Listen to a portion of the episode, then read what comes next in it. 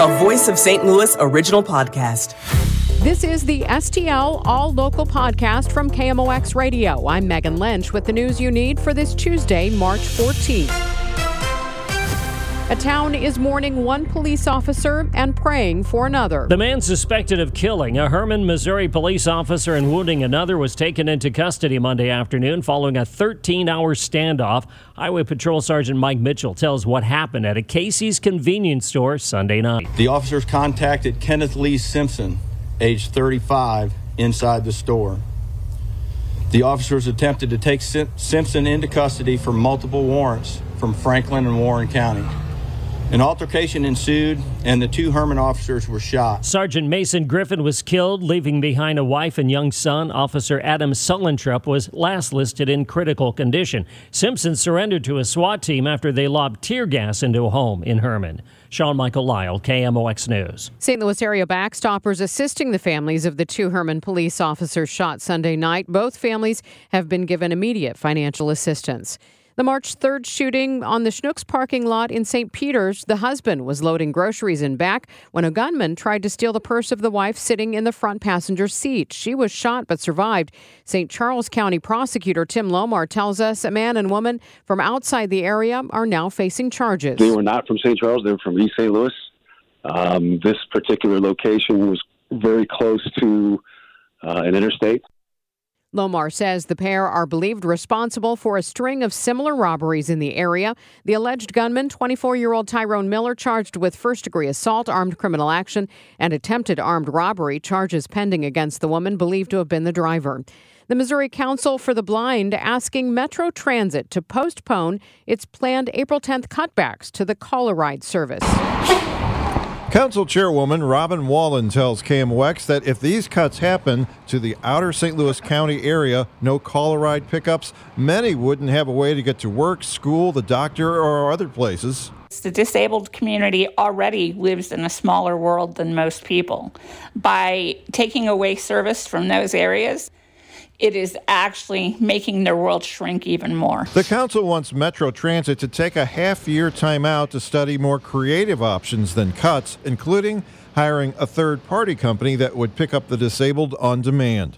Kevin Killeen, KMOX News. Metro says the cuts are needed because of a shortage of drivers. Now, KMOX health editor Fred Bodimer. A new drug has been found to improve heart health in patients who can't tolerate statins. Many people are statin intolerant due to the drug's side effects. Others are simply opposed to taking statins for the rest of their lives. This drug, called bempedoic acid, sold under the name Nexletol, was designed as an alternative. SLUCare's Dr. Fred Buckhold at SSM Health St. Louis University Hospital says it performed just as well as statins without many of a statin's side effects in a new study. There's a lot of other drugs that reduce your cholesterol, but they don't have that same clear benefit. So this is a really well done trial. It shows good effects, and I think it's one of those things that this gives us a new tool to use to, to reduce the burden of heart disease in the United States and, and elsewhere. This new drug is much more expensive than a statin because it has no generic alternative alternative. Fred Bodimer, KMOX News. Now, the latest from the Illinois Capitol.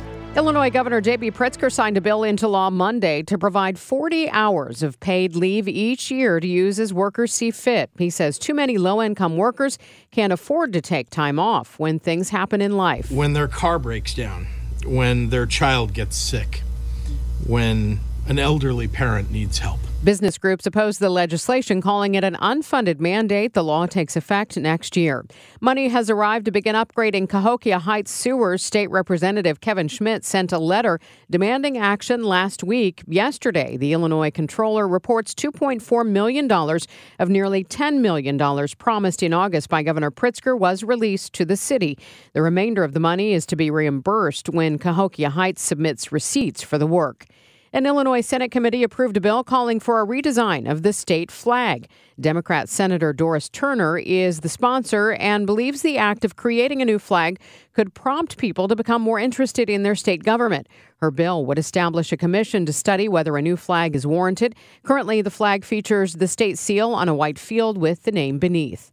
St. Louis is leaving a mark on one of the year's biggest cultural events. The South by Southwest Festival in Austin, Texas is where pop culture and technology converge, and St. Louis is getting into the conversation with New York and San Francisco. Akeem Shannon, founder of local startup Flipstik that was featured on Shark Tank, tells us they are spreading the good St. Louis word. You know, a lot of people don't think about St. Louis when they think about an event like South by Southwest that's about tech and, and music and movies.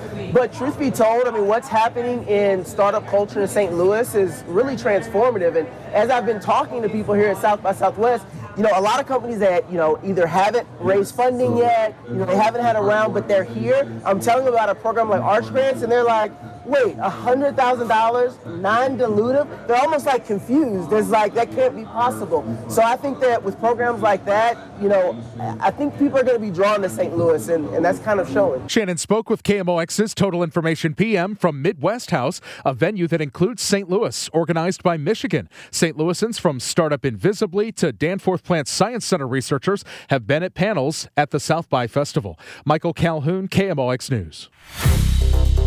I'm Megan Lynch. St. Louis All Local is produced by the KMOX News team. Subscribe to the All Local on the Odyssey app or wherever you get your favorite podcasts.